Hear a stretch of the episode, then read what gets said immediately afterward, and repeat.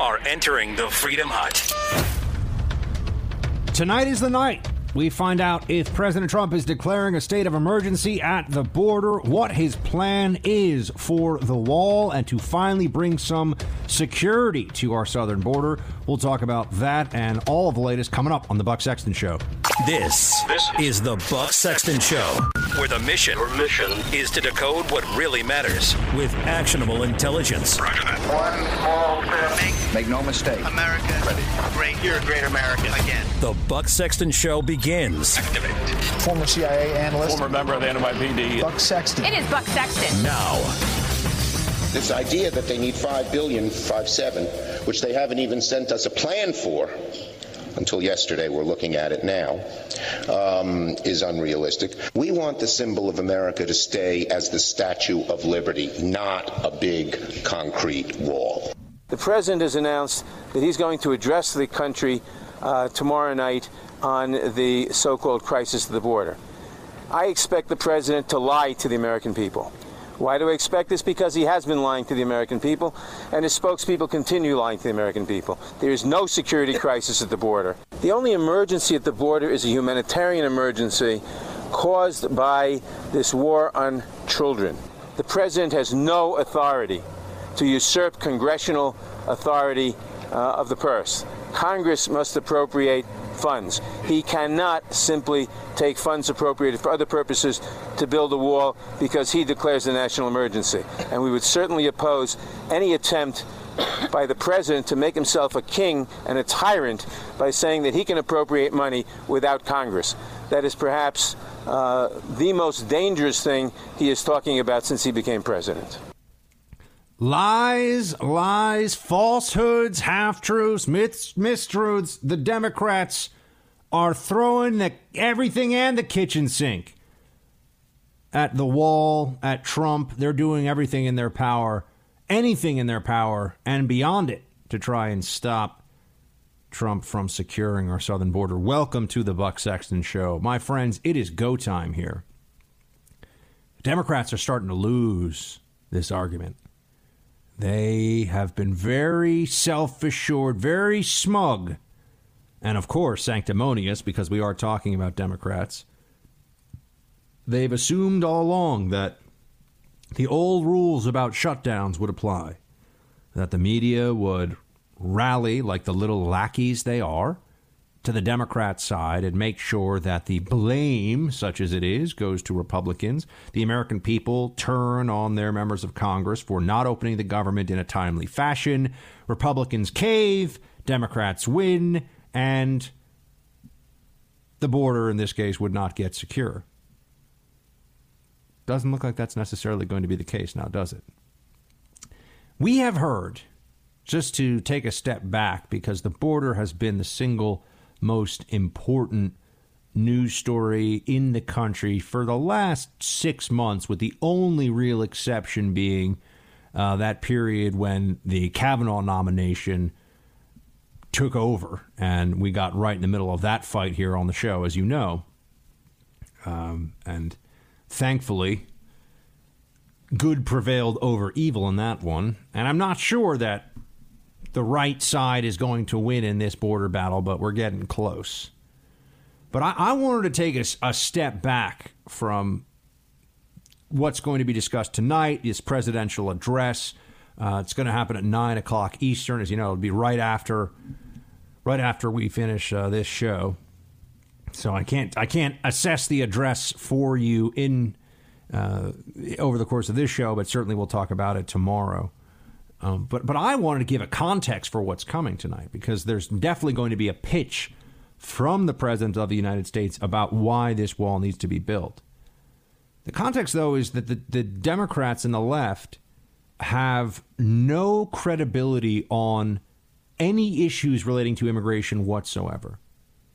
They have lied and lied and lied. They said that the caravan was never going to reach our southern border. They said that there were uh, that there were no criminals in the caravan. They said that the, a wall would not work.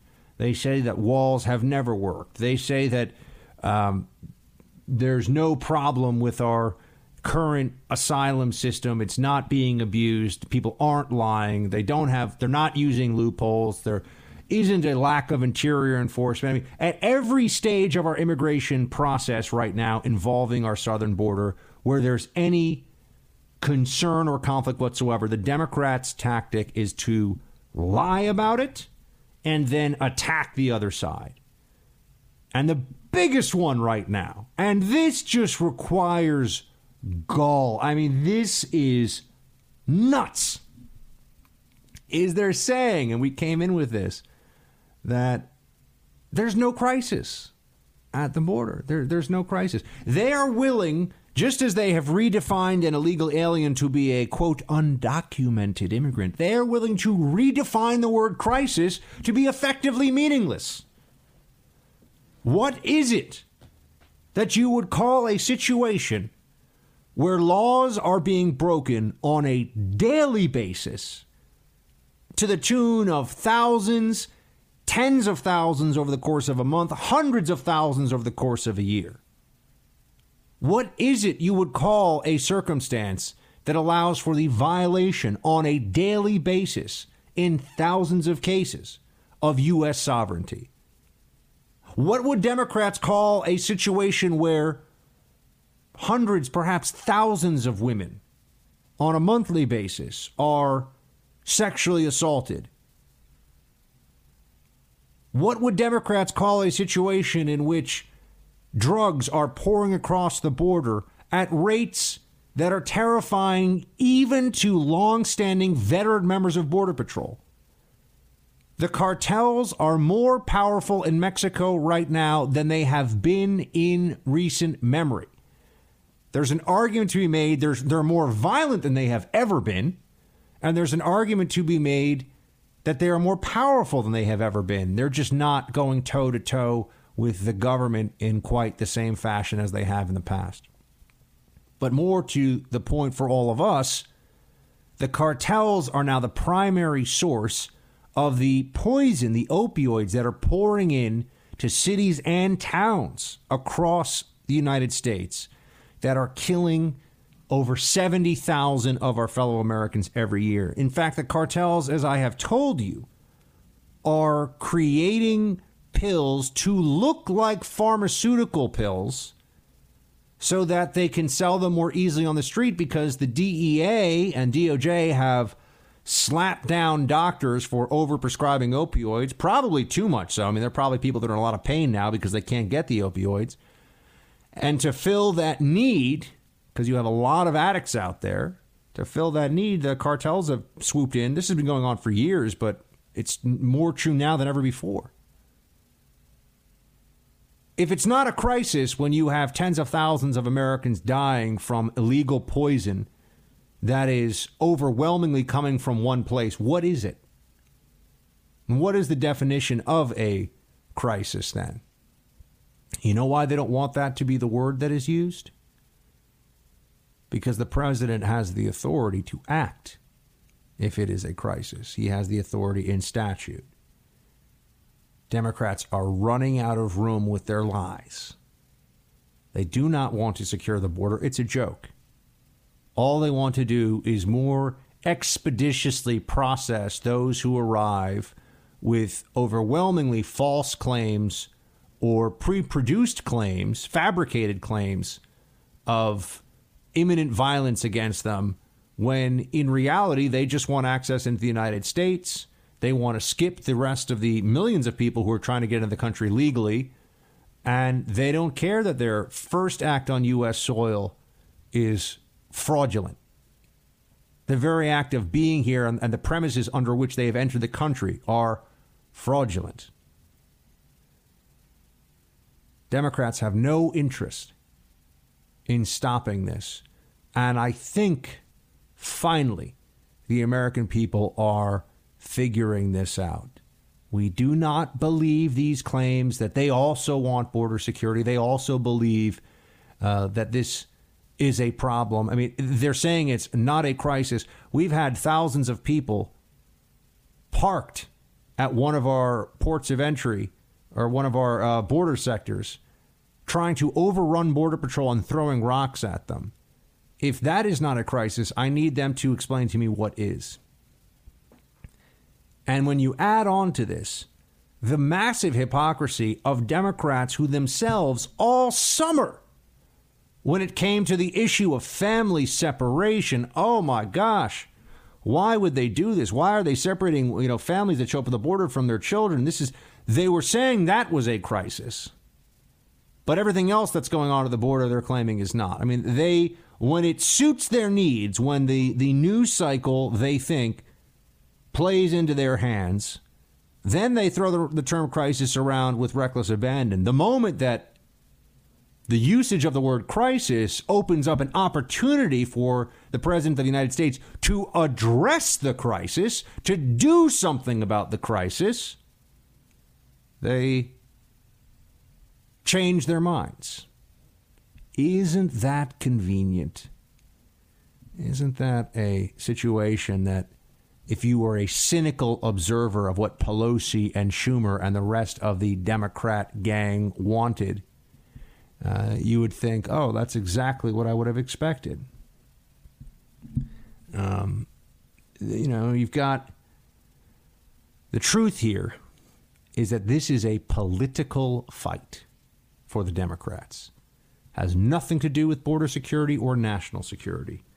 Democrats are in a panic because they know that if Trump follows through on this promise, it will be a symbol for everything else that he has promised. And they have been telling us all along it will never happen. Trump won't. It's a joke. In fact, you're a rube. You're foolish. You're a clown if you believed President Trump when he said he was going to build a wall.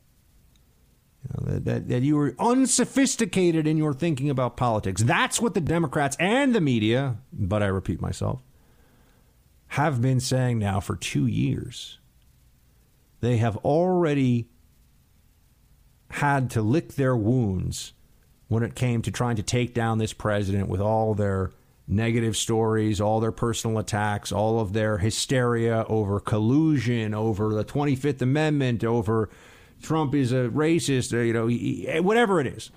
They've thrown everything they have at Trump. They haven't been able to take him down, and they thought they'd be able to. They really believe that they'd be able to derail this presidency.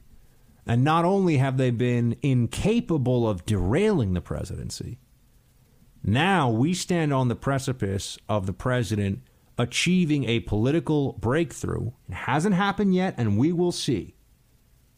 But at least we are in the fight here, and Trump is leading the charge to get a political breakthrough that would not only change what's going on at our southern border and give us some hope of finally achieving control over who comes and who doesn't across our southern border the entire narrative about Trump as some kind of a fraud who was fooling the gullible would be untenable.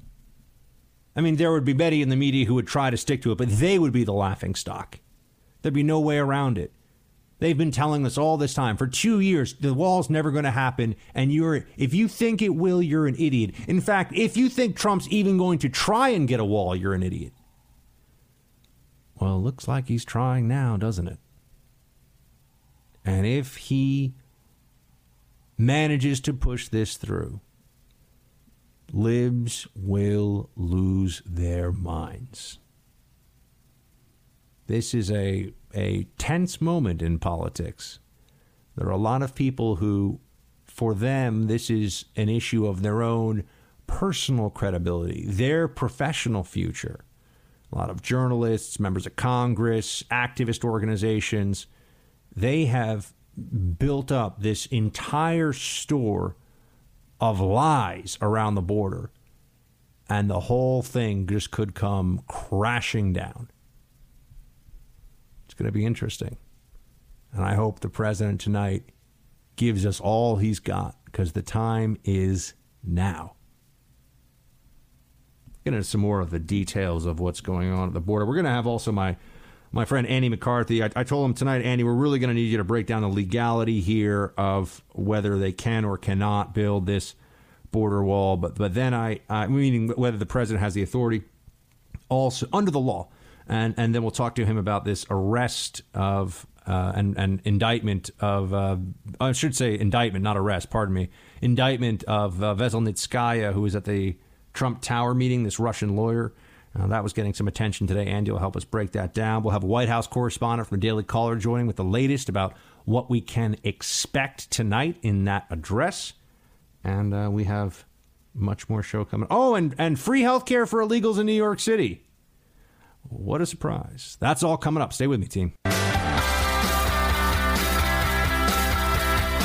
Well, this is a very serious situation. President Obama called it a humanitarian crisis uh, when uh, 2014, when we saw tens of thousands of unaccompanied children coming across the border, exploiting gaps in our immigration law.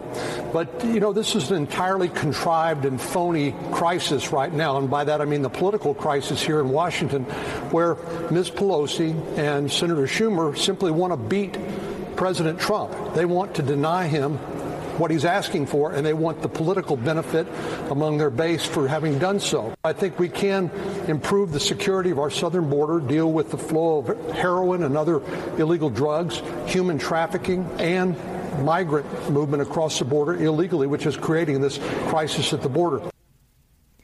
You know, he mentioned there that was uh, Senator Cornyn, and and he mentioned drugs, the border, and what's going on there. I actually have some stats here about the 2017 to 2018 narcotics situation at our southern border, there has been, in terms of seizures, and this is this is over the last year. Okay, this is what's going on now. A 22% increase in heroin seized, a 38% increase in methamphetamine seized, and a 73% increase in fentanyl. These are the drugs that are uh, heroin and fentanyl, particularly, are the ones that are killing so many of our fe- uh, fellow Americans. They're coming across the southern border. In fact, methamphetamine prices have dropped considerably. Meth, right now, speaking to a law enforcement contact about this recently. Uh, meth is more pure and cheaper on U.S. streets when they're finding it than I, I think it at any time the, the price of meth has plummeted. And the cartels are just trying to keep the, the markets open somewhat. You know, uh, that methamphetamine has almost become a loss leader for cartels, meaning that they're they're trying to keep their supply relationships going and they're making their money, their illegal drug trade money on the fentanyl and the heroin. Um, and they're throwing in meth as kind of a, you know, a sweetener of sorts um, because so much of the drug trade now is focused on these opioids because they're so powerful, so potent, and the market is uh, large for them. This is a crisis. People are dying. They're dying because we do not have a secure southern border. This stuff, if it were so easy to get illegal fentanyl on the streets of America, if it were so easy to get a doctor to prescribe it, the cartels wouldn't be making billions of dollars doing it illegally. Uh, we'll talk more about the expectations for the president's speech tonight and, and, of course, the already prepped media backlash against it coming up.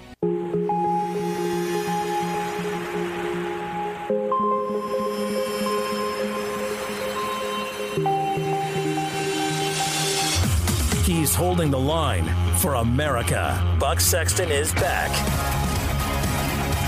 Republic for a political leader to try to seize power by the declaration of an emergency on made up facts. And you can look through history for the other autocrats, the other fascists, the other dictators who have tried to do and have, in fact, declared such things. It's disturbing. Steve Schmidt, talk about the weakness that it betrays Steve Schmidt, stop as well. being I an idiot. How about that? Week. We're done with we're done with him. We're done with him. I, I just want to know this is what passes for expert commentary on MSNBC these days. The other fascists and the you know the bad people and the stuff and the Hitler and the idiocy, idiocy. Not even intelligent criticism of the president from a so-called a so-called I don't even know if he I think he's now a Democrat. I don't know. He might as well be a Democrat if he's not. That's the guy who ran McCain's presidential campaign, by the way. Says a lot, doesn't it?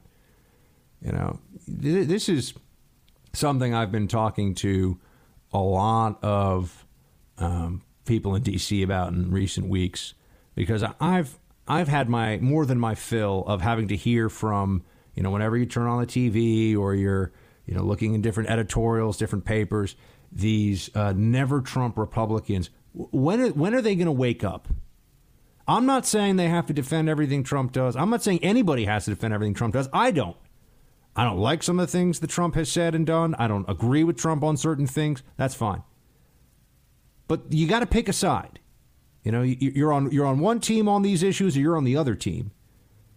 And I just I can't help but notice that with a lot of these people, it's really they pretend that it's all about the republic you know? They pretend that they're all concerned with how trump is using this declaration of emergency to seize power and oh my gosh and the constitution he's shredding it. When really they're just upset and in many cases bitter and envious of people that have been elevated because Trump has won um, Trump has won the election, and his people, the people that are around him, are not the standard GOP operatives. You have to remember that a lot of these voices you're hearing from the GOP establishment dynasties, from the McCain camp, from the Romney camp, from the Bush camp, the ones that are oh, such such principled critics of the administration the ones that have a blinding hatred for Trump, what they really hate is that they're not important anymore. What they really hate is that many of these GOP operatives and talking heads and consultants thought that they had paid their dues and it was their turn. And in the Trump era, they're shut out. And so what they're presenting to you, and Schmidt is certainly in this category, there are many others as well, what they're presenting to you as principled criticism and opposition is really, I want the toys and I don't have the toys, so I hate everybody. That's the tantrum that these anti-Trumpers in the GOP are engaged in. So, you know, I'm I'm perfectly willing to hear from uh, honest critics of the president, and, and as you know, I'm uh, still uh, on on very good terms with some pretty uh, well known critics of the president within the GOP over at National Review and other places. And but you know they call balls and strikes. They say the president did this well, the president didn't do that well. I don't like the president personally. I like the president's policies. That's a, that is a principled position. President Trump is a fascist. He's a Hitler. That's an idiot position. And the fact that they give airtime to people so they can say things like that tells you all you need to know about the journalistic ethics, or really the lack thereof, at these major networks. They are disgracing themselves. But I don't think they have any integrity to protect. And when you have no integrity to protect, you have endless options, so I guess there's that upside. On this issue of the border and the possibility of a state of emergency declared so President Trump can start building this wall. Don't you think that if it were really about the effectiveness of the wall or the cost of the wall, and those two things go hand in hand, don't they? Uh, you know, if the wall is expensive and ineffective, it makes it even more of a political liability. But if it were about that, why such outrage about him starting this? If what they say is true, these phrases, you know, things people say, oh, you give me a 10 foot wall, I'll give you an 11 foot ladder this is not these are not positions that have been thought out. These are slogans. This is trying to tap into a mob mentality to overcome a rational response to what is obviously an incredible problem we have, which has led to uh, 20 million illegal aliens in the country, uh, you know, at a, at a minimum. That's the other issue that they've been lying to you about forever. You know, the more information we get about the border and about immigration, the more clear it is that there has been a bipartisan effort to hide the reality of our southern border from the American people. And I've even read wonky analysis by uh, national security geostrategists who say that this notion that the that the immigration that we are in undergoing right now, if if you took out of this the domestic politics and the identity politics and and all of the toxic racializing of the issue that the Democrats do to make it sound like this is really just about keeping America white. They say things like that publicly. They they claim things like that on TV. Take that out from from this discussion for a moment. And look at what's what has been going on and is going on at our border. Any other country would consider it a crisis.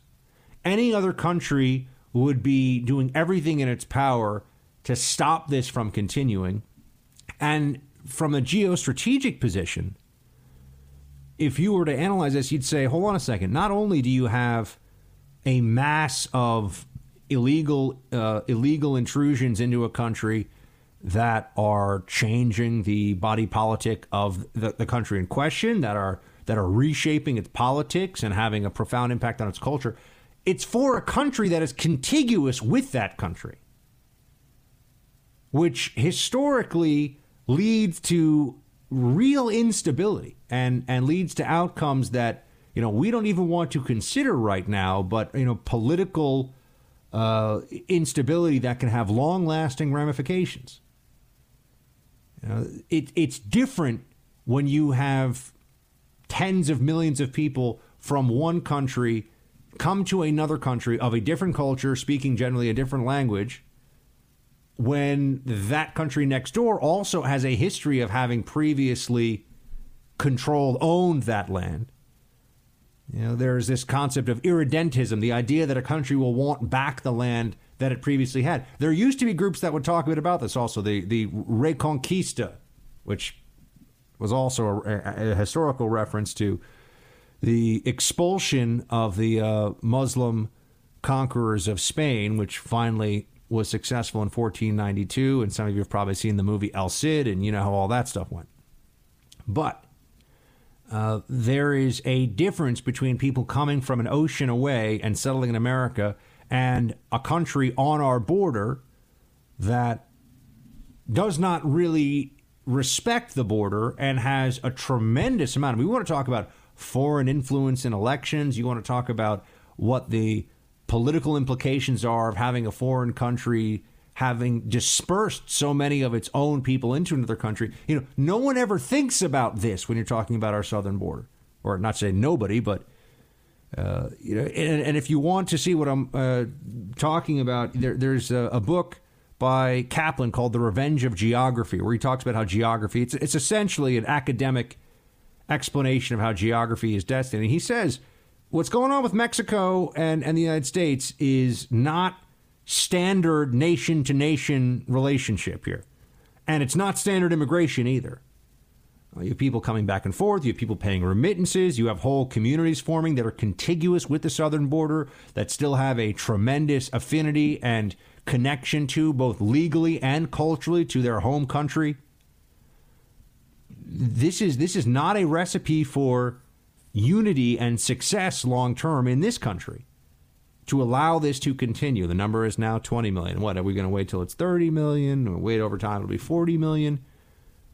And they're lying to you about the numbers. Not only are they lying to you about the numbers, but they also don't want to have more accurate numbers to present you with. Because if the American people really knew what was going on, they would be completely outraged. And the Pelosi Schumer wing or the Democrat Party uh, wouldn't have a leg to stand on anymore. I mean, they would have to just go open borders, which I would note, I don't think that's un- an unthinkable position for them. Let me just take you back to this. You will recall that when Obama was pushing Obamacare, and I was right in the middle of that debate, I was just getting going in conservative media, I was at the blaze. Uh, people like me, among many, many other conservatives, I'm not saying that I was some kind of a, a visionary here, we were saying this is a this is a pathway to to single payer. This is a, this is this is just meant to be a bridge to single payer. And they were saying, uh-uh, no, this is just the Massachusetts plan that Mitt Romney came up with. This is actually a conservative plan. This is a Heritage Foundation plan. We're not going to use this as a bridge to say, and here we are. Ocasio Cortez, Warren, whoever the Democrat of the moment is, what are they talking about? Medicare for all, which is single payer. So what six years ago they were telling us was a slander against Democrats is now their policy. If we can't stop them now and build a border wall, I assure you it is well within the range of possibility that within six years, perhaps sooner than six years, especially if you have a Democrat president coming in 2020, you will have a mass amnesty. That's not that's the first thing they're going to do. A mass amnesty and you will have a, a an effort to have a comprehensive immigration reform that will not only have the amnesty, but will also uh, do everything short of of completely erasing our southern border. People can come and go as they please, come back and forth. You know, all they're gonna all they're gonna want to do is tax productive activity in this country. As long as they can find you when you're here to tax you, if you make enough to be taxed, which most illegals don't, uh, then then that's all fine. That's what they're going to want. It'll be the closest thing to open borders of any country in the world. And some of my well intentioned but I think uh, slightly delusional libertarian friends will say, oh, this will just make us richer and better off. Really? I'd like to see the evidence for that. And don't just point to, we'll have a bigger GDP. Yeah, I know. That's like saying you'll have more, more bodies in a room. Great. What are they doing there? Uh, but it, it's it's go time. The president knows it's go time. This issue uh, has to be resolved, and um, he he should he should declare a state of emergency tonight.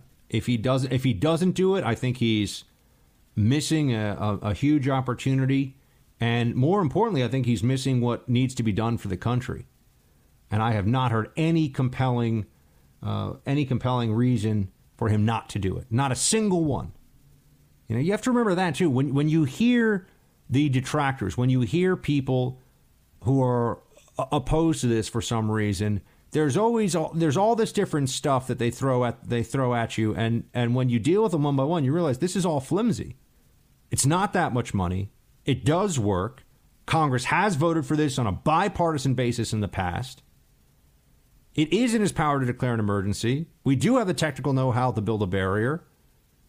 So what what really is the opposition to this? Don't let Trump win. That's all it is. Don't let Trump get his way. If he gets his way on this, the Trump movement is actualized. It is it is delivering. It is successful. It will have momentum. Ultimately, what this really is about for Pelosi and Schumer is they know if Trump gets this wall, he's going to win in 2020 they're going to have Trump for another four years. What do you think they're willing to do to prevent that? What lengths are Democrats willing to go to to stop that from happening? Well, you're starting to see it. We've got more. Stay with me.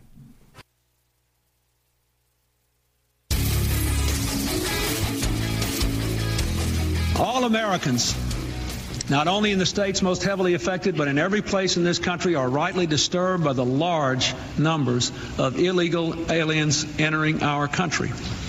The jobs they hold might otherwise be held by citizens or legal immigrants.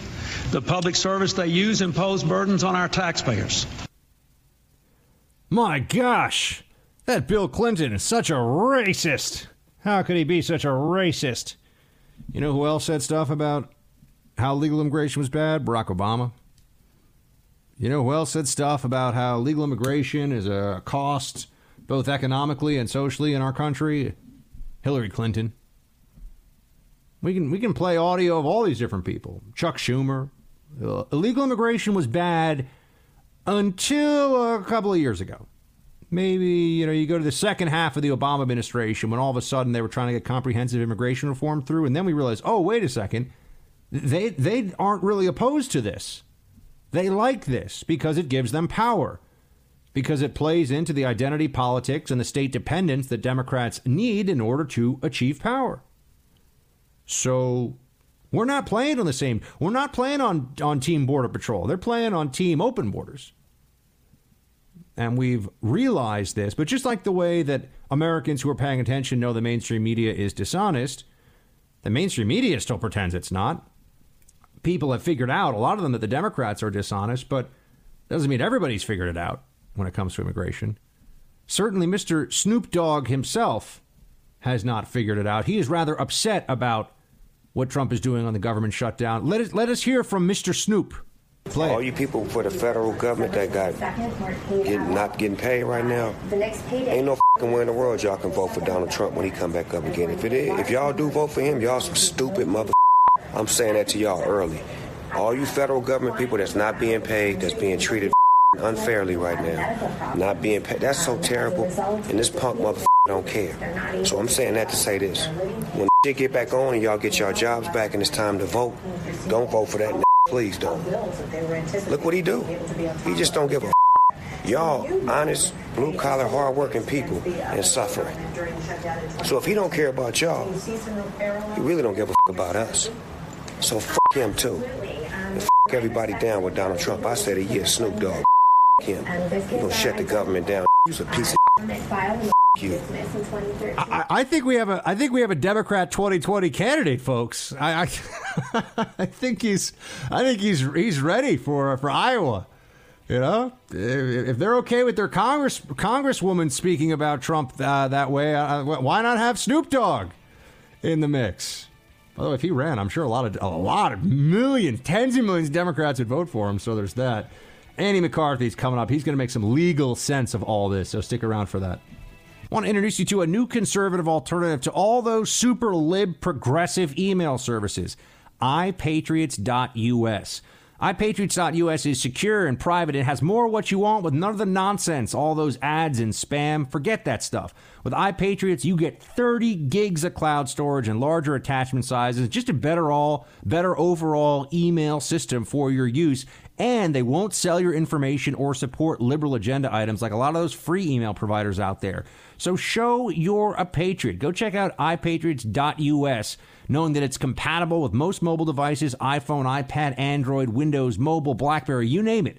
You go to iPatriots.us now, choose your membership program, and input your desired iPatriots email address during checkout. You enter promo code BUCK, that's B U C K, for 10% savings during your first year membership. Again, enter promo code BUCK for 10% savings during your first year of membership. There's no question that we will litigate and there will be litigation these are moments in our country where the beauty of the design of our democracy is being tested.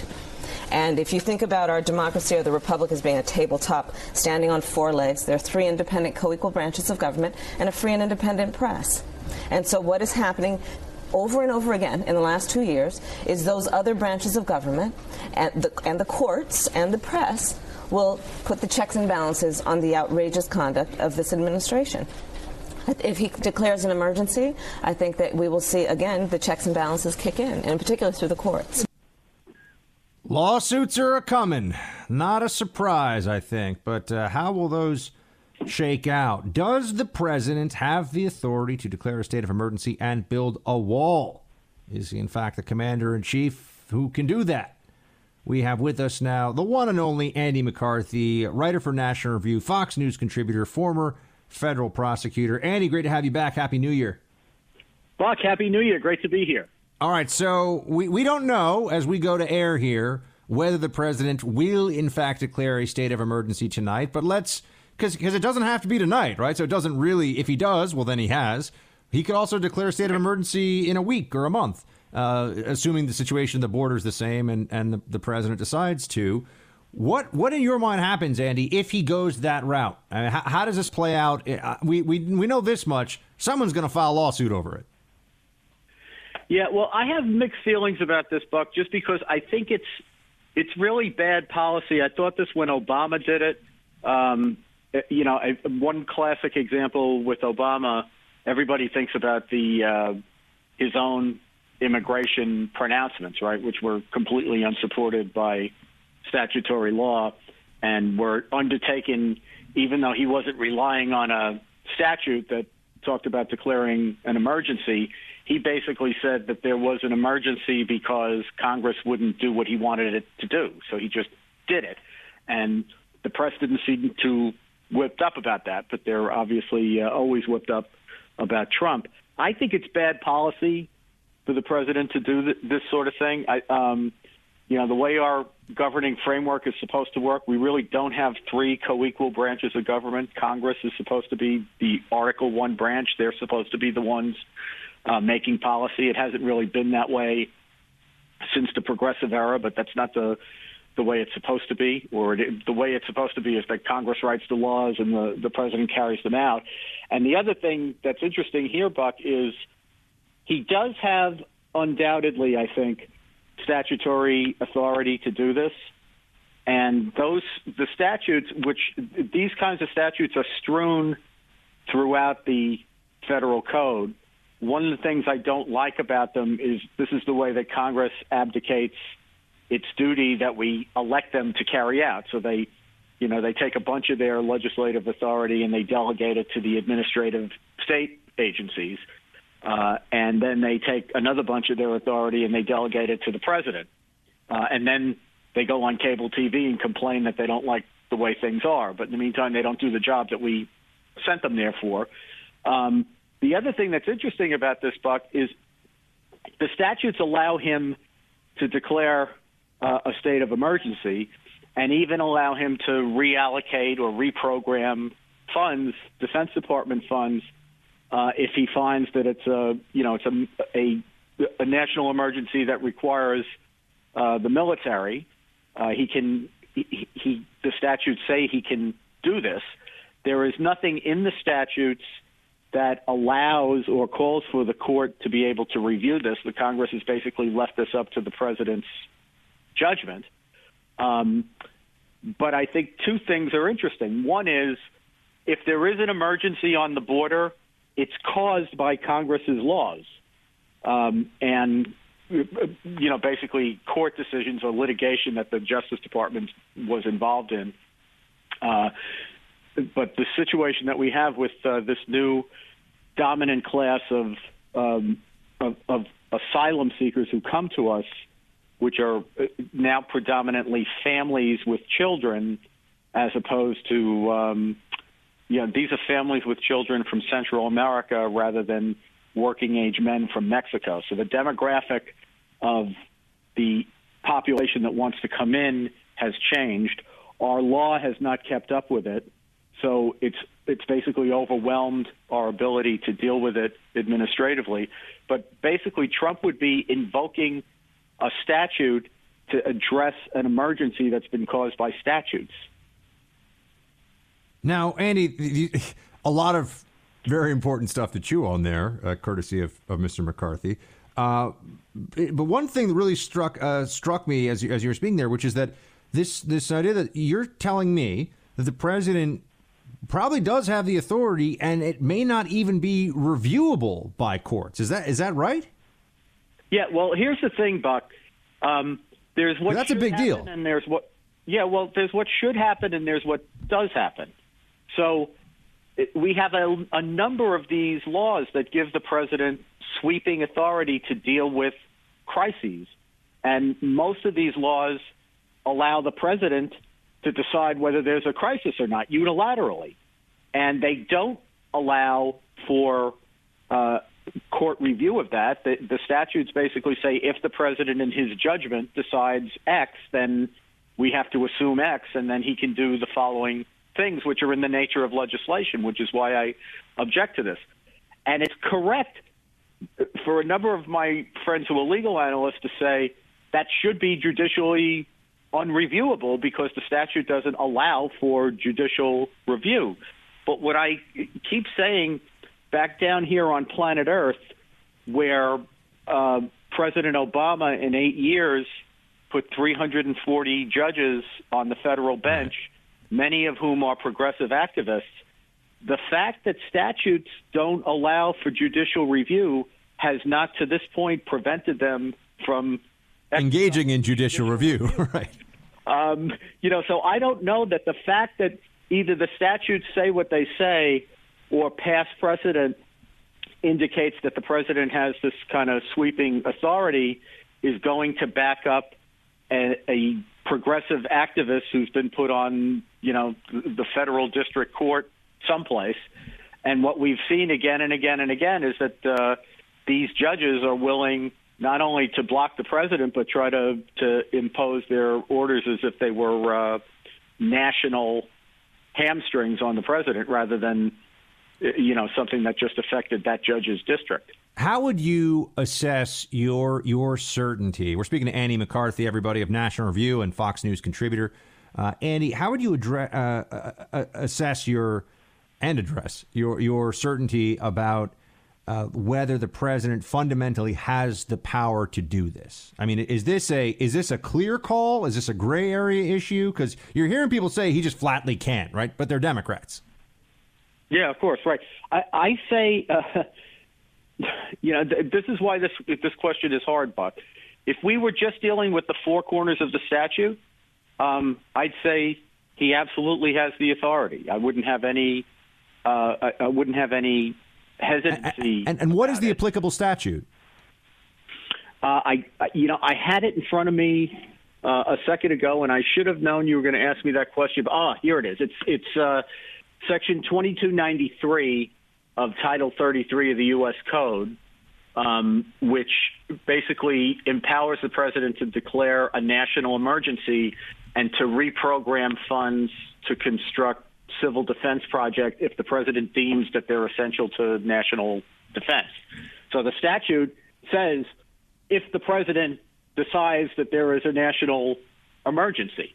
Um, and you know it it enables him to do uh, various things, including See, I, reallocate funds. So that's what the statute says.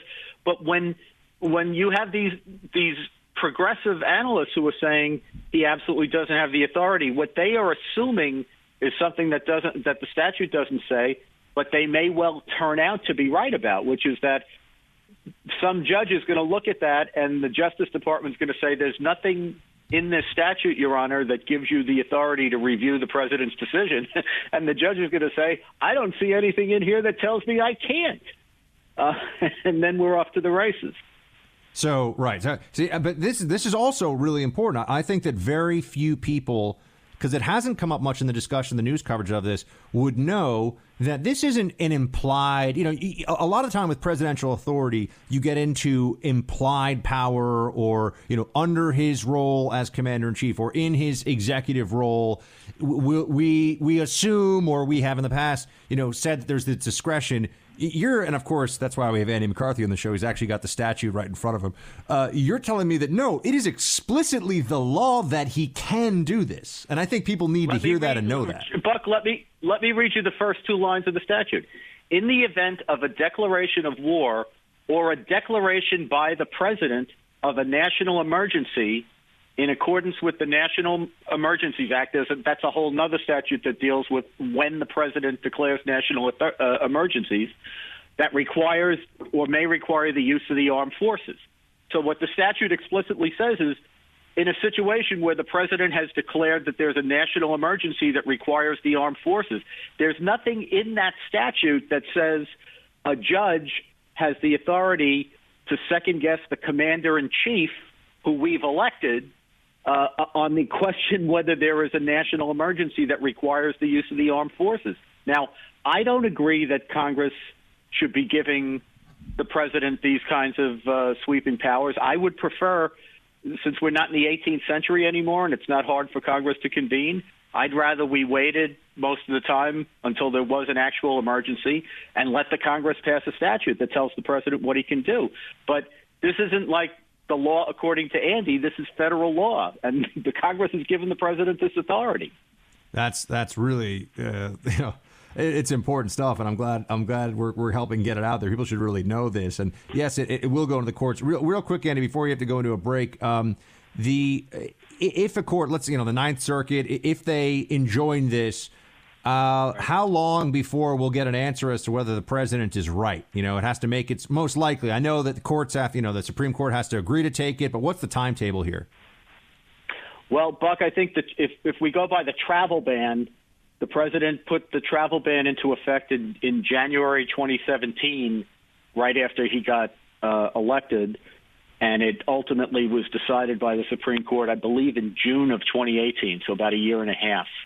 Um, now, that doesn't mean that this is necessarily uh, a model for everything else, but I can I can tell people from experience, um, federal judges and, and courts in general, including appellate courts, you know, one of the great things about our system is we expect them to enforce the law because we don't put political pressure on them. They're not accountable to voters.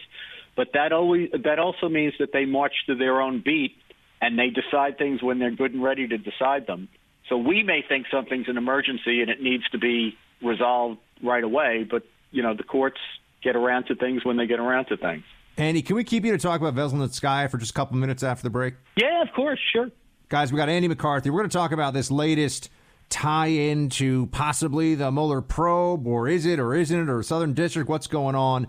A lawyer with uh, with, with ties into this whole Russia mess from the meeting at Trump Tower. She's gotten herself indicted. Andy's going to explain what it means coming up. All right, we're back with Andy McCarthy here. Andy, so we, have gone over national emergency powers and the president, but now tell me, what is this about Natalia Veselnitskaya, who was the lawyer who sat down with Don Jr., Kushner, and Manafort and Trump Tower? Also has ties to Fusion GPS, by the way, and that whole Hillary Hillary connection. What do you make of this? She's been indicted for obstruction by the Southern District. People are confused, but they know there's something up. Yeah, well, Buck, you know, th- this is very interesting to me because over a year ago, I wrote a column about the curious case of Natalia Veselnitskaya, uh, and the connection there, aside from what we knew about her in connection with uh, Don Jr. and the Trump Tower meeting, is the fact that she was in the United States uh, operating as a lawyer and there was a lot of talk at the time that maybe the Justice Department had set Don Jr. up by letting her come here to um, have this meeting. It turns out she's come a couple of times um, and only once at the behest of the Justice Department. And it wasn't in, that wasn't the time that she had the Trump Tower meeting, but she shouldn't have been allowed to come to the United States. This was my argument in in the first place because she's not eligible to work as a lawyer here.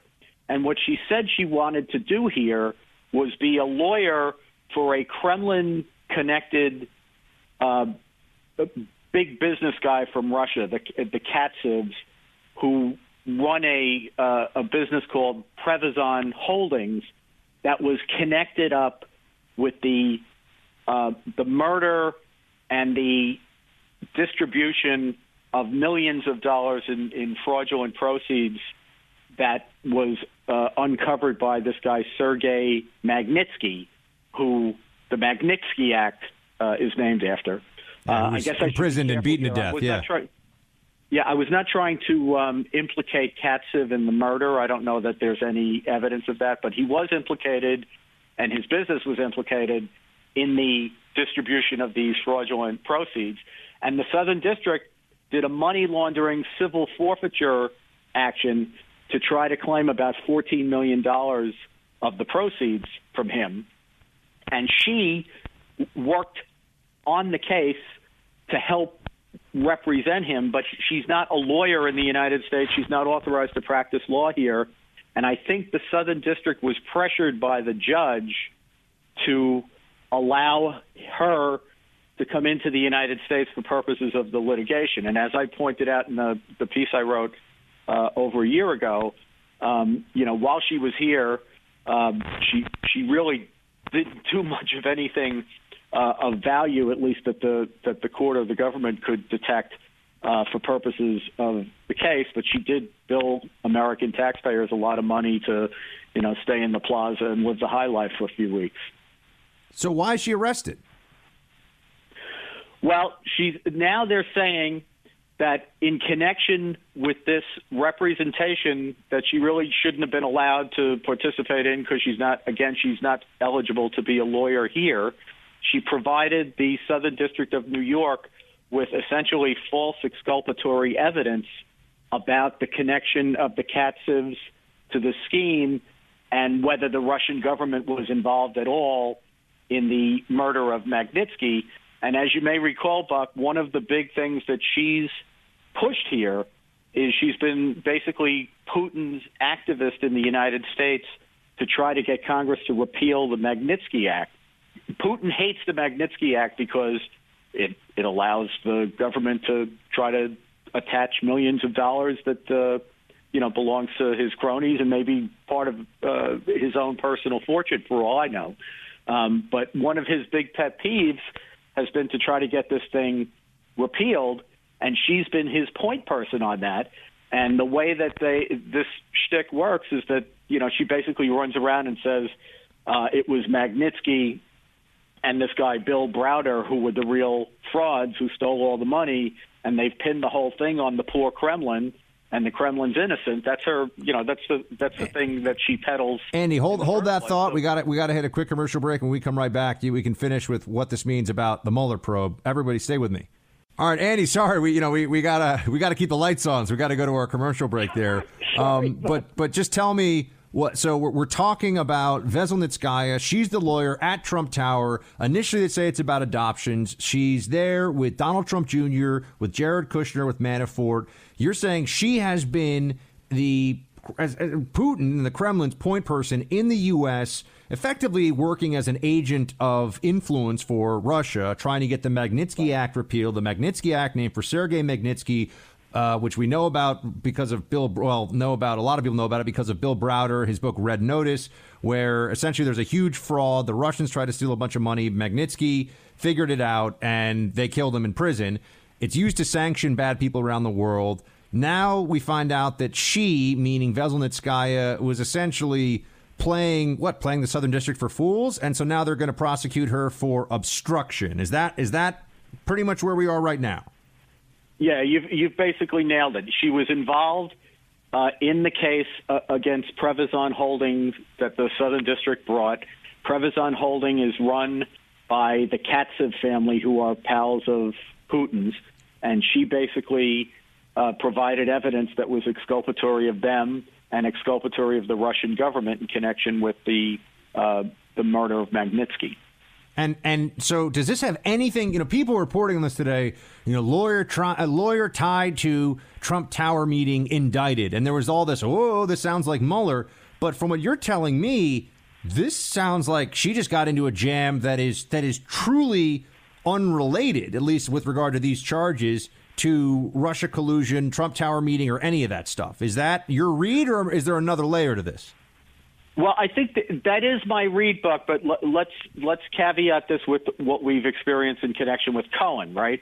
So Michael Cohen was also prosecuted by the Southern District uh, for crimes that were seemingly unrelated to Trump, and that led him to be basically, you know, squeezed and put him in a position where, uh, you know, Mueller was able to get out of him, or the Southern District was able to get out of him um, I, I guess Mueller also additional information over which he was prosecuted. Remember, Mueller then uh, prosecuted him for making false statements in a transaction that shows that the, that the Trump organization was negotiating this Trump Tower in, in Moscow throughout 2016.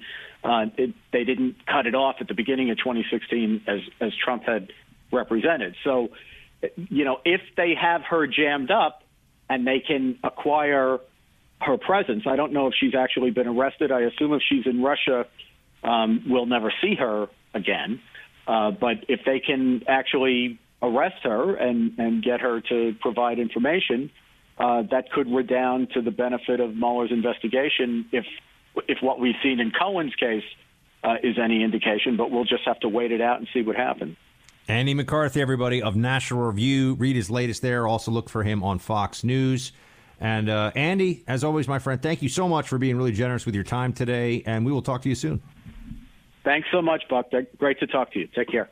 You know, I, I had a chance, Andy. I know we went long there with, with Andy. I, I just, he's he's one of he's one of the most knowledgeable, humble, and nicest guys in in the business. You know, I can tell you that Andy, and he, it's not just me who falls in this category. You know, if I have a question about something, I can reach out to Andy. So, because I, I, never want to, you know, get ahead of my skis or, uh, or you know, mess up on a legal matter. You know, I can go to Andy, and, and he's always, he's just very generous with his time. He's a really good dude, and you know, uh, credit to Fox for for picking him up and understanding how important his voice is in the current the current conversation about the entirety of our justice system and what's really happening. I mean, I had a chance today on uh, on Rising, and actually this was a, a pre-taped interview, so you're getting a little preview of what's coming up tomorrow. Uh, one, we had we had a phenomenal sit down with Grover Norquist. That guy is a mean, lean tax analysis machine. We had a lot of fun talking about taxes. Man, he he gets into those taxes. Um, but I talked to a, a woman who is a longtime uh, judge in the immigration courts, and there's some very important takeaways from that interview that you can see on Hill.tv uh, tomorrow. Uh, one of them is is that the court this this idea that people are showing up at our border and they just want their day in court is preposterous. Okay, because it, the backlog it is being made worse. I'm just going to say it. The backlog is being made worse right now by the shutdown. So the backlog is going up, and it's already 800,000 cases. 800,000 cases. You have judges who are seeing 50 or 60 immigration cases a day.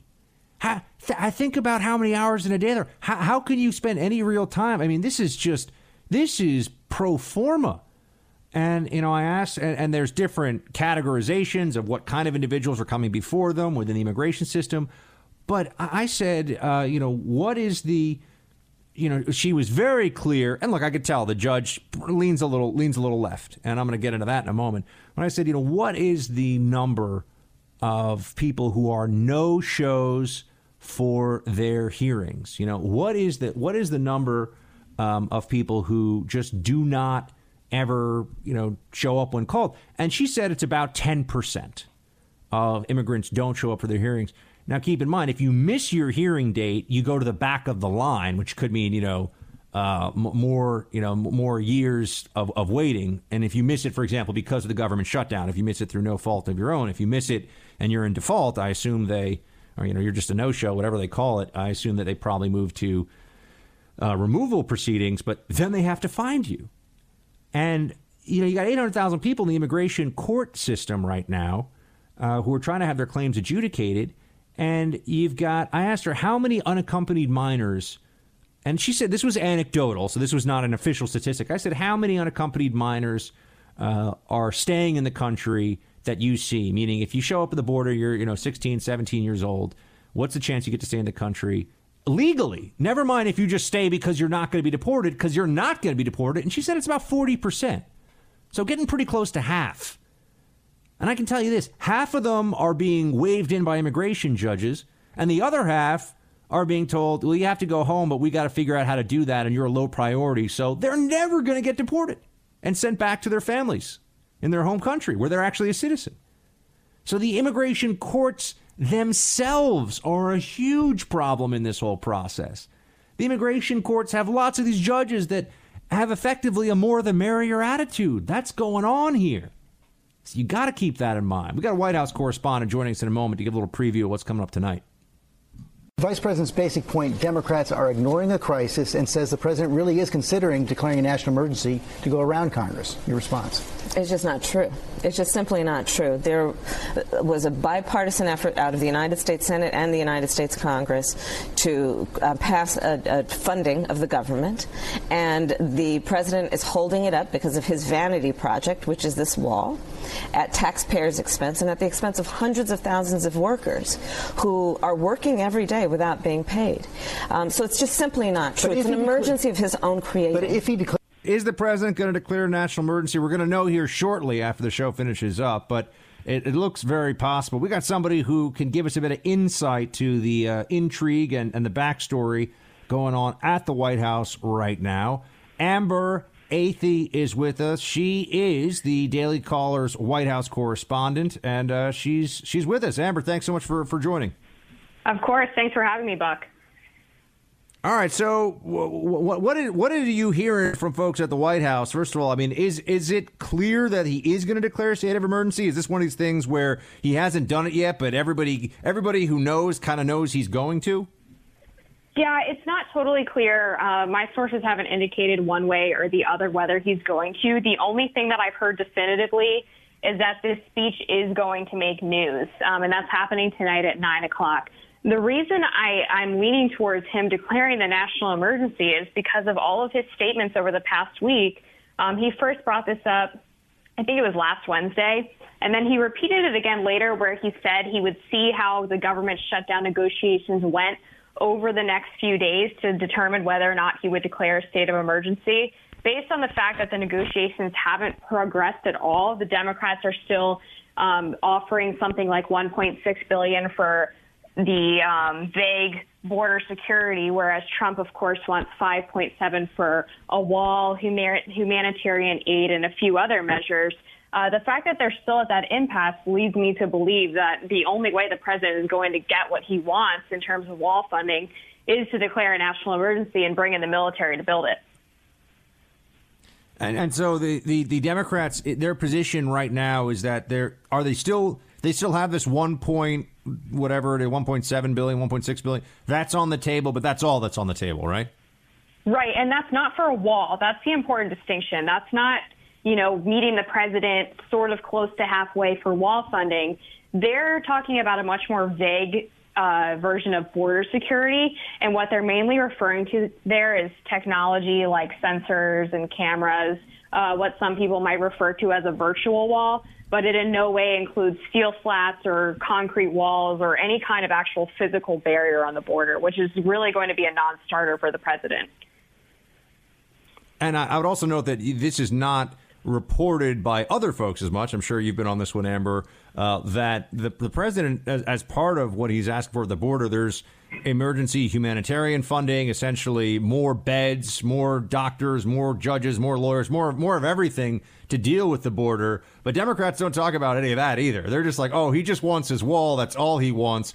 Meanwhile, uh, I, I think that they're starting to lose this argument that the wall doesn't work. And enough people who are senior in Border Patrol, down through the ranks of just seasoned Border Patrol agents, um, see and, and have seen uh, recently at Sandy at the San Diego San Ysidro uh, border crossing that it does in fact work. So so I think that line has been tough. I think the it's too much money when you're talking about Democrats is kind of laughable. So really, this gets boiled down to it's just about political opposition to Trump more than anything else.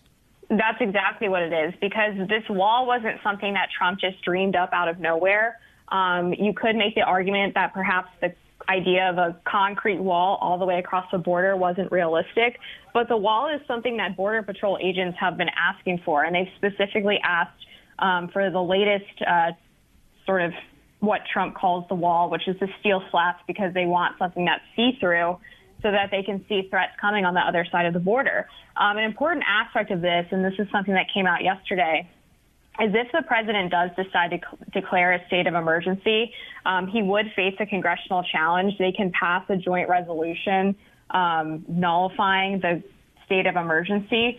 But yesterday, uh, the White House said that the one point of agreement between Democrats and Republicans was that there is, in fact, a crisis at the border. So it's going to be difficult to convince, especially the Republican led Senate, to vote against the president's state of emergency when Democrats have already admitted there's a crisis going on. Yeah, I, I, started off the show today talking about how this this idea that there is no crisis at the border, when all summer we were being told is because they wanted to run lots of footage of you know babies crying and you know eh, they've been telling us there's a crisis all along. Now that Trump is trying to address the crisis and use his powers, which we've which which have been established here. We've talked to Andy McCarthy, or we'll be talking to Andy McCarthy about this. Establish the powers to do this. He has them under statute. This there's no crisis line. I, I think it's desperate. I think the Democrats are they're running out of leeway. Well, especially when this was the same party that was trying to blame the president and blame Border Patrol agents for the death of two children on the border. Um, but when you look into that, you find it's actually policies that are encouraging illegal immigration and encouraging families to try to cross the border. Um, the family of the, I believe he was eight years old, the eight year old boy who died, maybe he was seven his family admitted that they brought him to the border because they thought that he would have an easier time getting the family into the United States. So when you have policies that encourage things like that, you encourage parents to bring children on their trek across the border. There's no physical barrier there to stop them. They can claim asylum as soon as they get one foot on U.S. soil. Those are all things that need to be addressed. I think the wall is one starting point. Broader immigration reform will be the next step. And I, I want to switch gears for a moment. We're speaking uh, we're speaking to Amber Amber Athey over at uh, the Daily Caller. She's the White House correspondent So she's in the White House all the time and, and following up with all these people. Uh, Amber, Jim Sciutto from CNN. Yes. Uh, whom I've had my I've had my own uh, interactions with in person and, and in cyberspace. Uh, he, he and you had a, had a little dispute today. Why don't you just tell us what happened? Yeah, so Jim Sciutto, he is a former Obama official. He's now a CNN anchor. Um, quite a transition. He has been claiming, basically for the past year, um, this was just the most recent of many claims, that Republicans were the first to fund the Steele dossier, which, if you know the timeline of this, you know it's simply not true. Um, the Washington Free Beacon, of course, paid for standard opposition research from Fusion GPS. Months later, after they stopped paying, the DNC and Clinton, uh, the Clinton campaign took up a new contract with Fusion GPS to compile this dossier about Trump's connections to Russia. They hired Christopher Steele to look into that. It was totally separate from anything that the Free Beacon was doing with Fusion GPS. It's pretty cut and dry.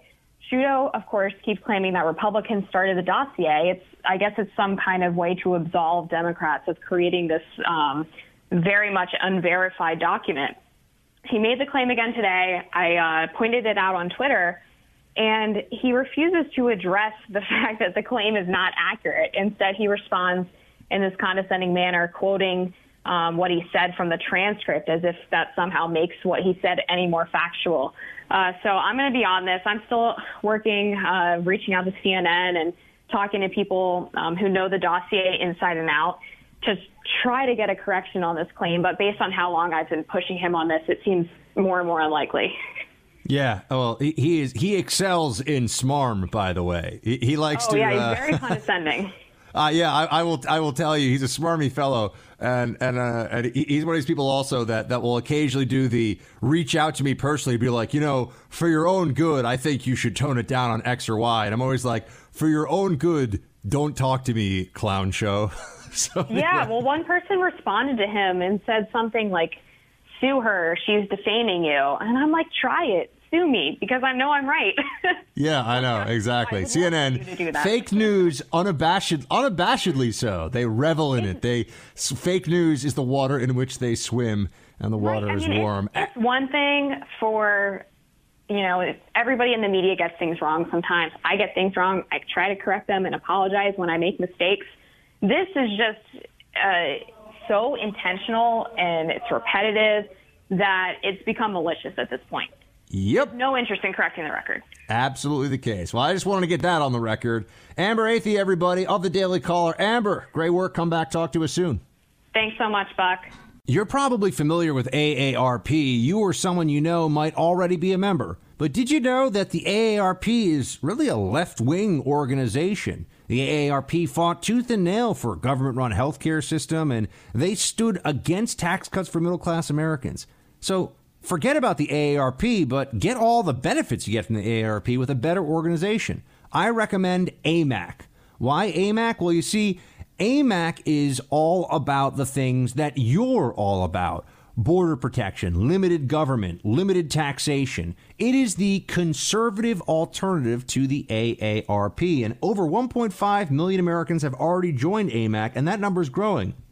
If you're a conservative, you're eligible, and you want all the benefits of AARP without the liberal nonsense, stand with AMAC as they fight the good fight by becoming a member today. The benefits are great, but the cause is even greater. Tell your family, tell your friends. Join us right now at amac.us slash buck. That's amac.us slash buck.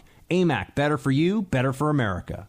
Oh, the media pretends that they aren't a bunch of anti Trump lunatics. We know this, right? We know the mainstream media is still clings desperately to this fiction that they're just they're just like reporters telling the truth, man. Like they're just speaking truth to power. They can't even know, like whatever, man. False. You could say fake news. They are lying. This is not true. And the ruse is wearing very thin. You know, this is not going to continue all that much longer. I think people have gotten too wise to this. You know, if you want liberal news, you should watch liberal news. If you want conservative news, you should watch conservative news. Everybody's facts have to be accurate or else they have no credibility. The issue should not be about whether, you know, to be objective is not the same thing as to be factual. That's where the that's where the illusion lies here. to be objective is not really feasible in the news business because of all the decisions that are made around editorial and narrative. Right? To be objective is not something that you can uh, you can really say with a straight face for the most part. There are some people that I think do a pretty good job of presenting narratives that try to be objective to the events happening in the news cycle, but very few. That all said, CNN is not in that category. Right? CNN is the hashtag resistance, and they're not even as good at being the resistance as MSNBC. So really, they're the runner-up resistance channel. Uh, they're just even a little bit crazier. Uh, but th- there was quite an exchange caught today over at the uh, over at the White House um, over on the White House lawn, where for those of you who you catch it sometimes on TV, they have almost these little stalls set up with with canopies over them, where the different reporters will do their hits at the White House. You know, it really is set up so you have the White House as the backdrop, and you have your White House reporters there set up. But I've been over there a bunch of times, and and you you see people coming and going out there on the lawn, and and sometimes you have a little exchange with them, right?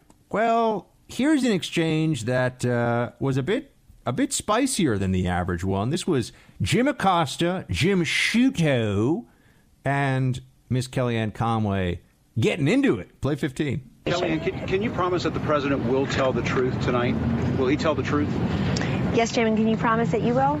I will. The whole truth and nothing but the truth to help you, God? I'm not the Am one I allowed to mention God to you? problem like you do. Uh, no, well, that, you know, Jim, I know that's a cheat. Make sure that goes viral. Okay. This is why, by, by the way, this is why I'm one of the only people around here who even gives you the time of day. Can you can you guarantee And let me, let me just let me get back in your check? face because you're such a smart ass most of the time, and I know you want this to go viral. A lot of these people don't like you, but let me just be respectful to the media at large, as I always am.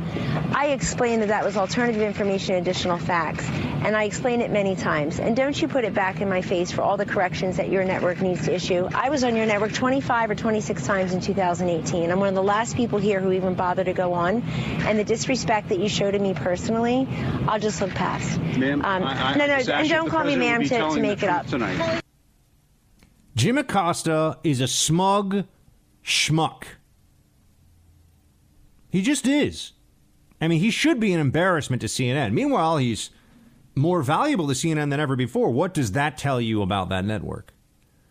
Um, why does he? By the way, I think I thought Jim Sciutto was in that clip. I may have, I may be. It may have just been Jim Acosta. Was Sciutto in there as well?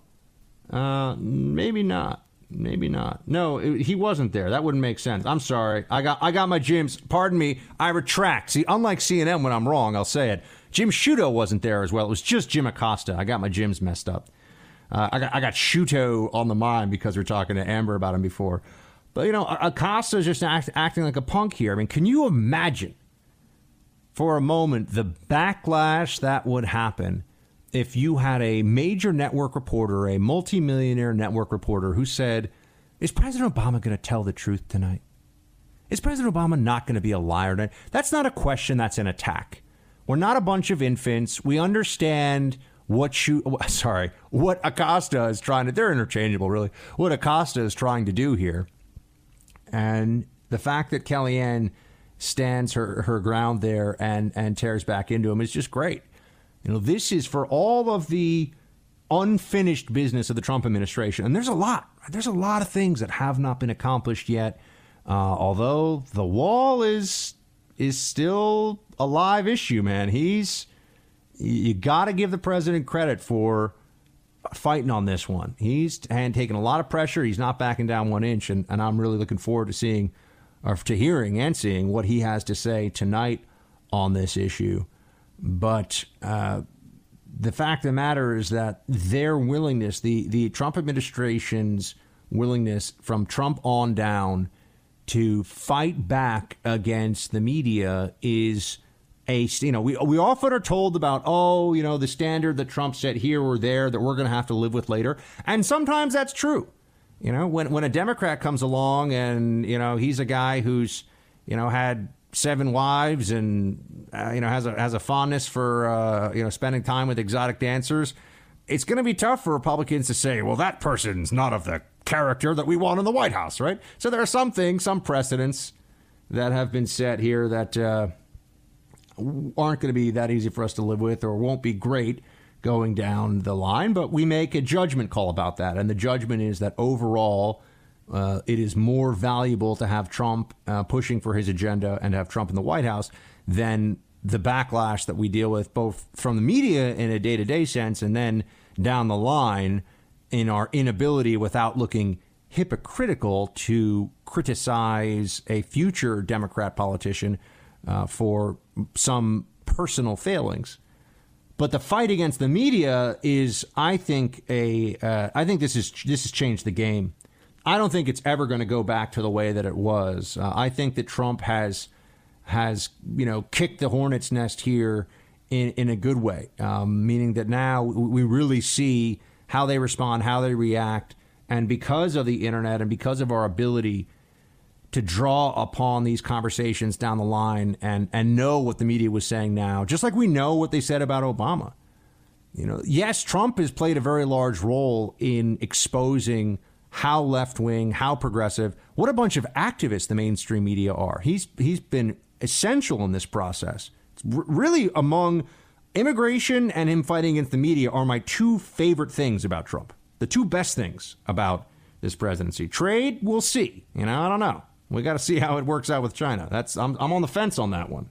Uh, but immigration and fighting back in the media, the president's been incredible. And and then also our ability now. I mean, you as as a listener to the show know that we have access to what the media was saying before in a way that 20 years ago we just didn't. So they could say, you know, they could pretend that they were just as hard on this president as they were on the last president, or and vice versa, based upon their short and petty political needs. Whereas now we go, no, no, that's not what you, you know, the last time this similar thing happened, this is how you responded. You know, when Obama was, I've got a pet on the phone. I'm going to take action. I'm going to do things. Uh, when Obama was uh, running around in unconstitutional fashion, acting in authoritarian mode, the press was making excuses. When Trump now, with the national emergency that may be declared here pretty soon, in just a matter of, of moments, um, or matter of hours, I should say. It depends on when you're listening to this, right? Could be the next day. Uh, that's in his statutory authority, but they're saying that he's being some crazy authoritarian with that. You know, they say that he's way he's way out of line on this issue, and I just have to say, well, hold on a second. I remember what the media was like when Obama was in power, and now I remember what they're and now I see what they're like with Trump, and that really matters. And then you add to that just how many journalists are tweeting and retweeting uh, left wing activist propaganda and, and agitprop from the MoveOn.orgs and the Daily Kos and the HuffPost and all these just these giant piles of steamy liberal crap lousiness on the internet. Uh, and, and, and then those journalists turn around and say, oh, no, I don't have an opinion. I'm just, you know, just the facts, man. I don't think so.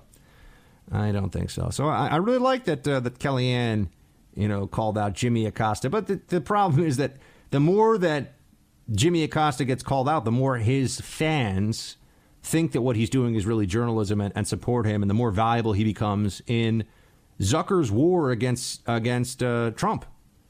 You know, I, I told you I have a friend who was there when Jeff Zucker and his assistant. She was on the phone and she said, if Trump wants to go to war with CNN, CNN's going to go to war with Trump. That was during the election. Uh, that was during the primary, I think. Memory serves. It might have been during the general. I forget now. But I spoke to a person who was there.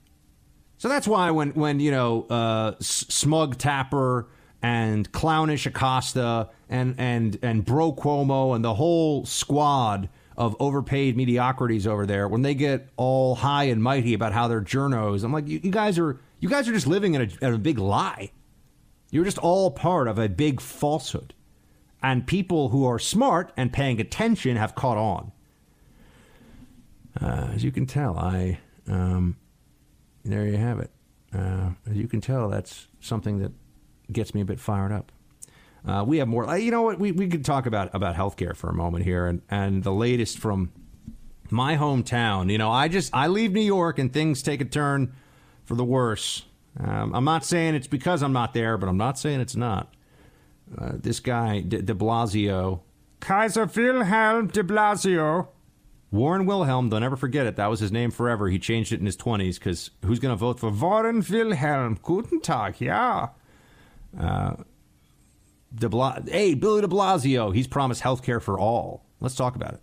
From this moment on in New York City, everyone is guaranteed the right to health care. Everyone. Guaranteed the right to health care.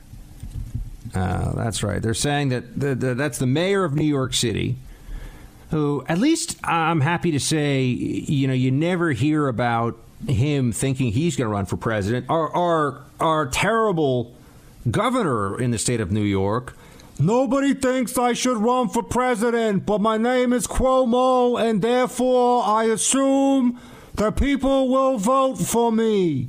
And if I yell and look angry whenever I give a public pronouncement, I assume that the fear that I inspire in listeners will force them to vote for me. He thinks he's going to run. De Blasio does not think he's going to run, at least from what I see so far. Uh, but he now is stepping into the national health care discussion because I know it's for New York, it's New York City only. Um, but New York City has 8 million people, and uh, this is now going to be one of these experiments that we get to see how it functions. How does it work out? Uh, the super liberal mayor here saying that there's going to be a new plan, um, a new plan in place where New York City is going to make sure that 600,000 New Yorkers uh, who don't have insurance will get insurance through Metro Plus, which is the city's public health insurance option. So essentially, you're going to have a microcosm here of what a public option would look like which you know liberals love this idea. It's that oh i'll just have the i'll i'll pay into a government insurance program or more likely the government's going to pay for my insurance in the government insurance program. And that's how they you know that's how they plan to sell this thing and that's how they're going to do it. Um, but uh, he's also including illegal immigrants in this. That's right. Now you're going to have a city that's saying we're going to take money from people who are paying taxes, and we're going to use that money to give health care away to people who uh, are illegals in the country. And, and I just want to know before we, there, there's so much here that's problematic, but what about somebody now who shows up from a foreign country and, uh, and says that they want to have a million dollar heart operation in New York, in New York City. Should, should the taxpayers pick that up? Should the, should the people paying, should my parents, should my siblings who live in New York City, should they all be picking up the tab for anyone from anywhere in the world who shows up and says, I can't afford, I can afford a plane ticket to New York, but I, I can't afford a heart transplant. By the way, a heart transplant costs is about a million dollars. That's what it actually costs to do that. And it might even be a little more. Um, so do we have a moral obligation to pay a million dollars for a foreigner's heart surgery? I, I just want to, and how many of them? And do we have an obligation to uh, give medical treatment to anyone who shows up in New York City and have the city of New York pick it up? Uh, I, I, just want to know the, the extent of this. Um, and once you add illegal immigrants into this equation, what you're really saying is that now you are going to have a city government that is confiscating money from people via taxation and redistributing it to people who, under the same you know idea of rule of law that they're taking the money from you in the city of New York, they're ignoring the rule of law when it comes to the illegal status of these individuals and giving them goods to be here. You want to talk about making our problem at the border worse. You want to talk about incentivizing illegal immigration. This is a fantastic way of doing it all that ends up happening here is word's going to get out instantaneously, really, within the illegal immigrant community. I mean, we're talking about you can get on, you know, Facebook or WeChat or whatever. I don't know what the preferred social media platform is for folks in Mexico and Central America, but they're it's going to be, you know, if you can get to New York City, you get you get uh, health care paid for now openly. city of New York's going to openly pay for your health care. Um, you know, I, I just also want to know how much, how much health care we're going to give to illegals. I mean, is, is it full spectrum? Well, what does this really mean? Oh, and the the plan I would note, and this is where the libs always run into big problems. It's going to cost a hundred million dollars. Uh, A hundred million dollars, which is just coming from the taxpayers of New York City. I mean, De Blasio hasn't been able to destroy New York entirely yet, but I think he's now now he's starting to, to feel his stuff a little bit more, and he's going to take more aggressive action here. A hundred million dollars annually. Now, let's understand that six hundred thousand New Yorkers do not have, uh, you know, health insurance currently. They're saying they're going to cover a hundred million New Yorkers annually under this program and give them health care. Uh, I'm sorry, they're going to spend $100 million annually, uh, you know, and that's what the cost will be. Well, if you do the math on this, it's talking about a what a couple. Uh, gosh, I should I shouldn't have done this on air in real time. You're talking about spending 150 bucks per person for health care? No way, right? Because if it were a million New Yorkers and it's $100 million, you're talking about 100 bucks a person. Well, it's 600,000 New Yorkers, so, you know, uh, it, it, it's going to be. How are they going to? How are they going to manage to do this? They think it's going to cost $150 a person for health insurance. That's that's just a fantasy. It'll be way more expensive than that to give people comprehensive health insurance coverage, including illegals. By the way, how many illegals are there? They don't even know. They say the number is 600,000 that don't have insurance. Maybe the number's a million. It's gonna, you think giving a million people health insurance is going to cost $100 million? Let me know what that health plan is, where people are only going to cost you $100 a year. Please. But it's good. New York will do this. It's a shame because it's going to start to really destroy my, my hometown. But New York will do this. It will be the libs in charge. The libs will own this. The libs will fail. And at least the rest of the country can say, hey, you know what the canary in the coal mine is? Bill de Blasio's health care plan. The show ain't over yet, folks. Keeping it real. It's time for roll call.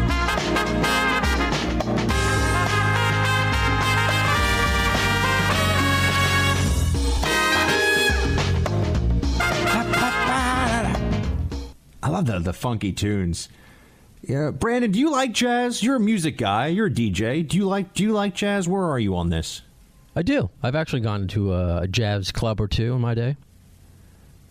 I was watching a TV show. Can't remember what it was recently, but they just there was this line. I- It was I think it was The Office. There was this line. It's like it's like jazz. Like why can't you just play the right notes? Which I thought was pretty funny. Um, you know, I, I'm not somebody who listens to much jazz. I know some of the I know some of the classics. Although if you see if you start to include Ella Fitzgerald and Nina Simone and some of those artists into jazz, I love that stuff. Right? That- that's more my style. Yeah. Okay. See, see, it's, I would say is that jazz because if we're qualifying that, I think the jazz that people usually think of though is more of the like just borderline Muzak kind of stuff, like blah, blah, blah, you know, you kind of hear it somewhere and you're like, uh, this is a little too freeform for me. You know, it, it needs to have some semblance of melody and and it needs to make some effort to be pleasant to listen to. I think that's my that's where I draw the line, Brandon. You're not a beatnik. I would I'm say. not, I'm not a beatnik. By the way, how is the Guns N' Roses podcast going? It's going quite well, actually. I think uh, iHeartRadio is going to promote it uh, this coming year. Well, look at that. I know. I'm just doing it on my own. They they noticed it, and uh, and yeah, it just What- seems to be growing. What's coming up on the next episode of the of the Guns and Roses podcast? Well, I just interviewed. I just put it out uh, today. Uh, our former manager, uh, Doug Goldstein. He was with GNR for 17 years. Really nice guy. He's working with opioid addiction now. So we'll talk about anything from just fun stuff with Axl to, you know, uh, oh, the opioid crisis, just like you do here. Yeah, oh, if he's really interested in, in combating the opioid crisis, you know, let me uh, give me put him in touch with me so we can get him on on Rising. Uh, He would love you know, Maybe that. we can have him in this show too, because I mean, I'm I'm all about letting people know what's what's really going on there, because there's a need for decisive policy action for sure. Yeah, no, he's he's in. He travels the the country. He works for something called MatthewsHope.org, uh, from a family who lost their son too too soon. And you know, it all relates back to all these years. I thought he was fired, Uh, it just turns out he just wanted to be a family man and didn't want to travel with the band anymore, and he's devoted his life to, you know, helping others. And that's all stems from Guns N' Roses. That's my hook. You know, I just this is just uh, anecdotal, but I, I can't think of a time when I've heard of somebody who made the decision to step away from something professionally to focus more on on their family and they regretted it. I got to say, I, I haven't. I'm not saying it never happens. I'm just saying that that tends not to be what I hear. Same with him. He doesn't regret it at all. Yeah, it's probably something that I should keep in mind. Um, well, that's really interesting, man. I, you know, I, I, if I were to ask you, I, I had a thought the other day. You know, what the greatest, um, r- you know, what the greatest rock song of the '80s and '90s is. Do you do you have do you have a horse in that race, or is it just too hard for you? I can kind of compartmentalize and not say GNR. It's got to be uh, the the song in the movie that just won the Golden Globe, Bohemian Rhapsody. Really? That's just perfection. Yeah. That that I- song I- is just different. I was I was thinking about whether see uh, it's maybe this is a better a better way to set up this comparison. Uh, Def Leppard or ACDC, just all in. ACDC, you kidding me? Dude, pour some sugar on me is a great song, and not just for If you're a dancer. young ladies who are paying for college one dollar at a time. Well, have either one of you guys heard Axl Rose sing Bohemian Rhapsody with Queen? No, that sounds pretty awesome. That combination right there could be your, your greatest rock song. It was the Freddie Mercury tribute they did uh, back in the day. He sang it with uh, Elton John. You got to see that on YouTube. Have any have any of you seen recent photos of Axl Rose looking like a homeless bag lady? Because those are interesting. We're all going to look like that someday. Yeah, I, I guess. I don't know. yeah, if, if, if we do Botox and eat cheesesteaks all night long. Well, it just, it just, you know, when you someone like that, I just picture him with like the long blonde hair, and like right after he's been on some bender and destroyed a, a hotel room, and now I feel like I feel like he probably wants to wear a snuggie a lot, you know. And I need to correct myself. It was 75 the uh, the song Bohemian Rhapsody City came out. So I'd have to think about it. Maybe it is uh, Sweet Child or something like that of the quintessential song. But I don't know. I think just FM radio ruined Def Leppard for me because they're the band that they play six times an hour. Yeah, I guess. Def Leppard's pretty awesome though. There's even some good stuff that like. You know, if you put it in there, I mean, isn't "Photograph" a Def Leppard song? It There's, is. I, I get into some of the deep tracks. You know, I'm not just a, a pour some sugar on me guy. ACDC is probably, and Back in Black, I think, is probably a better rock. I, I'm really thinking more rock anthems too. But I, I think there's a case you made that "Sweet Child O' Mine" is the greatest rock song of the 80s and 90s. I really do. I, th- I think you can. I think obviously people can argue this till they're blue in the face, but "Sweet Child O' Mine" is definitely in the running for just you know rock song that is number one for me. Producer Mike, do you do you have a pick? Um, it's a good question. I, I'm a big Guns N' Roses fan too. Um, I'm trying to think of something that's better than "Sweet Child O' Mine." Um, You know what's funny about Aerosmith? You got to respect Aerosmith because he's been in the game so long and and ha- does have a lot of a lot of really good songs. That said, though, I don't think there's one Aerosmith song that is like the uh, the anthem that we will remember forever. A- A- Aerosmith, we celebrate the whole catalog, right? Kenny G, I celebrate his whole catalog. Oh, Michael Bolton, rather, I celebrate his whole catalog. Um, but yeah, I don't really. I how don't about get as- uh, "Journey"? Don't stop believing. That's a good one. That's a good one. And That's good. Fun fact: uh, the only Aerosmith song to ever go number one uh, is the one from uh, Armageddon. Don't want to miss a thing, which might be the, that might be their worst th- song in my opinion. But Uh, and uh, you know, you know what I, I, I got to say about Journey, "Don't Stop Believing" is Mike. You just brought that up, and all of a sudden, I'm transported to every New England college bar I went to in college, uh, where you know it was like 2 a.m.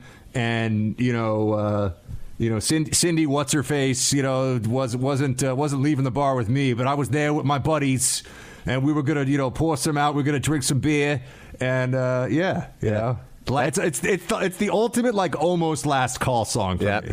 and it was the ultimate last. It takes me to The Sopranos. That's where it takes me to. Ah. Last, uh, last talking about. Speaking of last call, last scene, last song in The Sopranos. that's You what know, I was haven't thinking even too. I haven't even seen all the Sopranos. Oh man, you gotta get on that. I, know, just people I just say- ruined the finale for you, but No, that's all right. That's, I, I've already, Well, I've already heard about how it how it ends. Yeah. Um, but uh, yeah. All right. You know what, guys? I got. I'm actually going to hit it this this this way. We'll we won't give uh, an, an anxiety attack to our, our affiliates uh, who have to make sure that we stay on the clock here. So let me go into a quick break. We come back. We will do roll call. We got a little sidetracked here with our uh, with our Freedom Hut team to talk about some some music. We got a little nostalgic for the '80s and the '90s, uh, but we'll come back and do roll call. So uh, stay right there. The show ain't over yet, folks.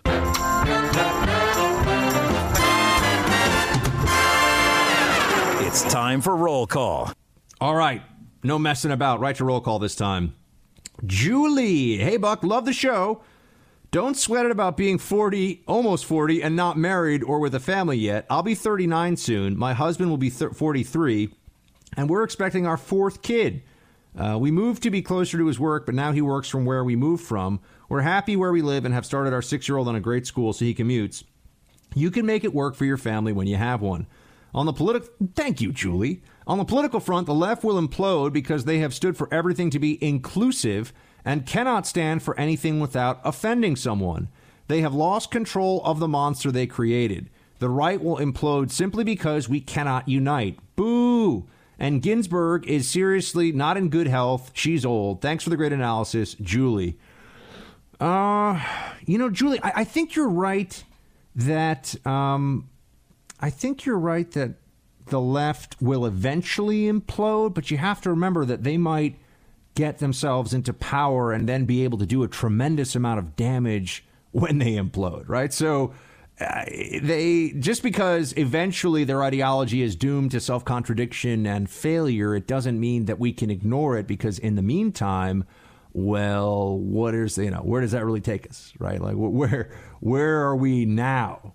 uh, in terms of left wing control and a, a progressive backlash to Trumpism that could set the country back uh, in, in a whole bunch of ways. So uh, I, I hear you, but it's not enough to say, yeah, the left is gonna the left is gonna consume itself. Um, it will eventually, but they might consume us in the meantime, and that's why we have to be on guard and have to have to fight back against this. Uh, William writes All the snowflakes in America are going to hate socialism for three reasons. First, they'll have to work at a job they'll hate for years. Secondly, they won't be able to make any money to save up for that Tesla or home they want to own so bad. And thirdly, nobody else is going to care what they think about the first two big disappointments in their lives. Um, they'll have to work at the job, make it Tesla. Nobody else. Okay. And then he writes, Who gives a rat's behind about the worthless federal workers who are minus their non essential paycheck right now? Most of them are hypocrites without a paycheck for a reality check. Wow, William. Wow, William's that's rough. Like William, there there are some really good really good people in the federal workforce, lots of them, and, and they're not getting a paycheck right now. So I, I can't I can't hop on board your who gives a rat's and he didn't write behind uh, about the the federal workers here. Uh, a lot of them are doing really essential jobs that we want them to be doing. You know, Border Patrol is showing up without pay and doing their job, for example. At least some of Border Patrol is. So, uh, Coast Guard, you know, there, are others that are working without pay. Um, I'm not saying that means that this isn't a fight we should have and that Trump is wrong to have this fight. I'm just saying, you know, let, let's not let's not take this too far. I mean, it's not it's not the fault of the 15% of non-essential federal workers that, that they work for agencies that did not get covered. Um, but I hear you on the general snowflakeism of American uh, left wingers and, and socialists. So there's that. Uh, Eric writes Democrats, quick, find the doctor and send him to 1976 to tell Congress not to give the president emergency powers. Yeah, Eric, as we have discussed, uh, and, and as our, our main man Andy McCarthy made very clear, uh, they have given, the, the, Congress has given President the authority to do this. He has the authority. People who are saying otherwise do not believe in the plain language of clear law. Kyle writes, also, the notorious RBG will pull a weekend at Bernie's before she steps down under Trump or she'll resign a few months before the 2020 election and give Democrats ammo to make Senate Republicans look hypocritical for taking up any nominee a la Merrick Garland. Um, okay. I got to tell you, this RBG thing that, that some liberals are saying, it, it's just getting weird. There's a, there's a tweet today from a, and this is not a rando, not some random person. This is a, here you go. Some guy named Roger Simon on Twitter who has a, a considerable following. Uh, he's got thousands and thousands of followers, and I think he works in politics in some capacity, or maybe he's a journalist. I don't know.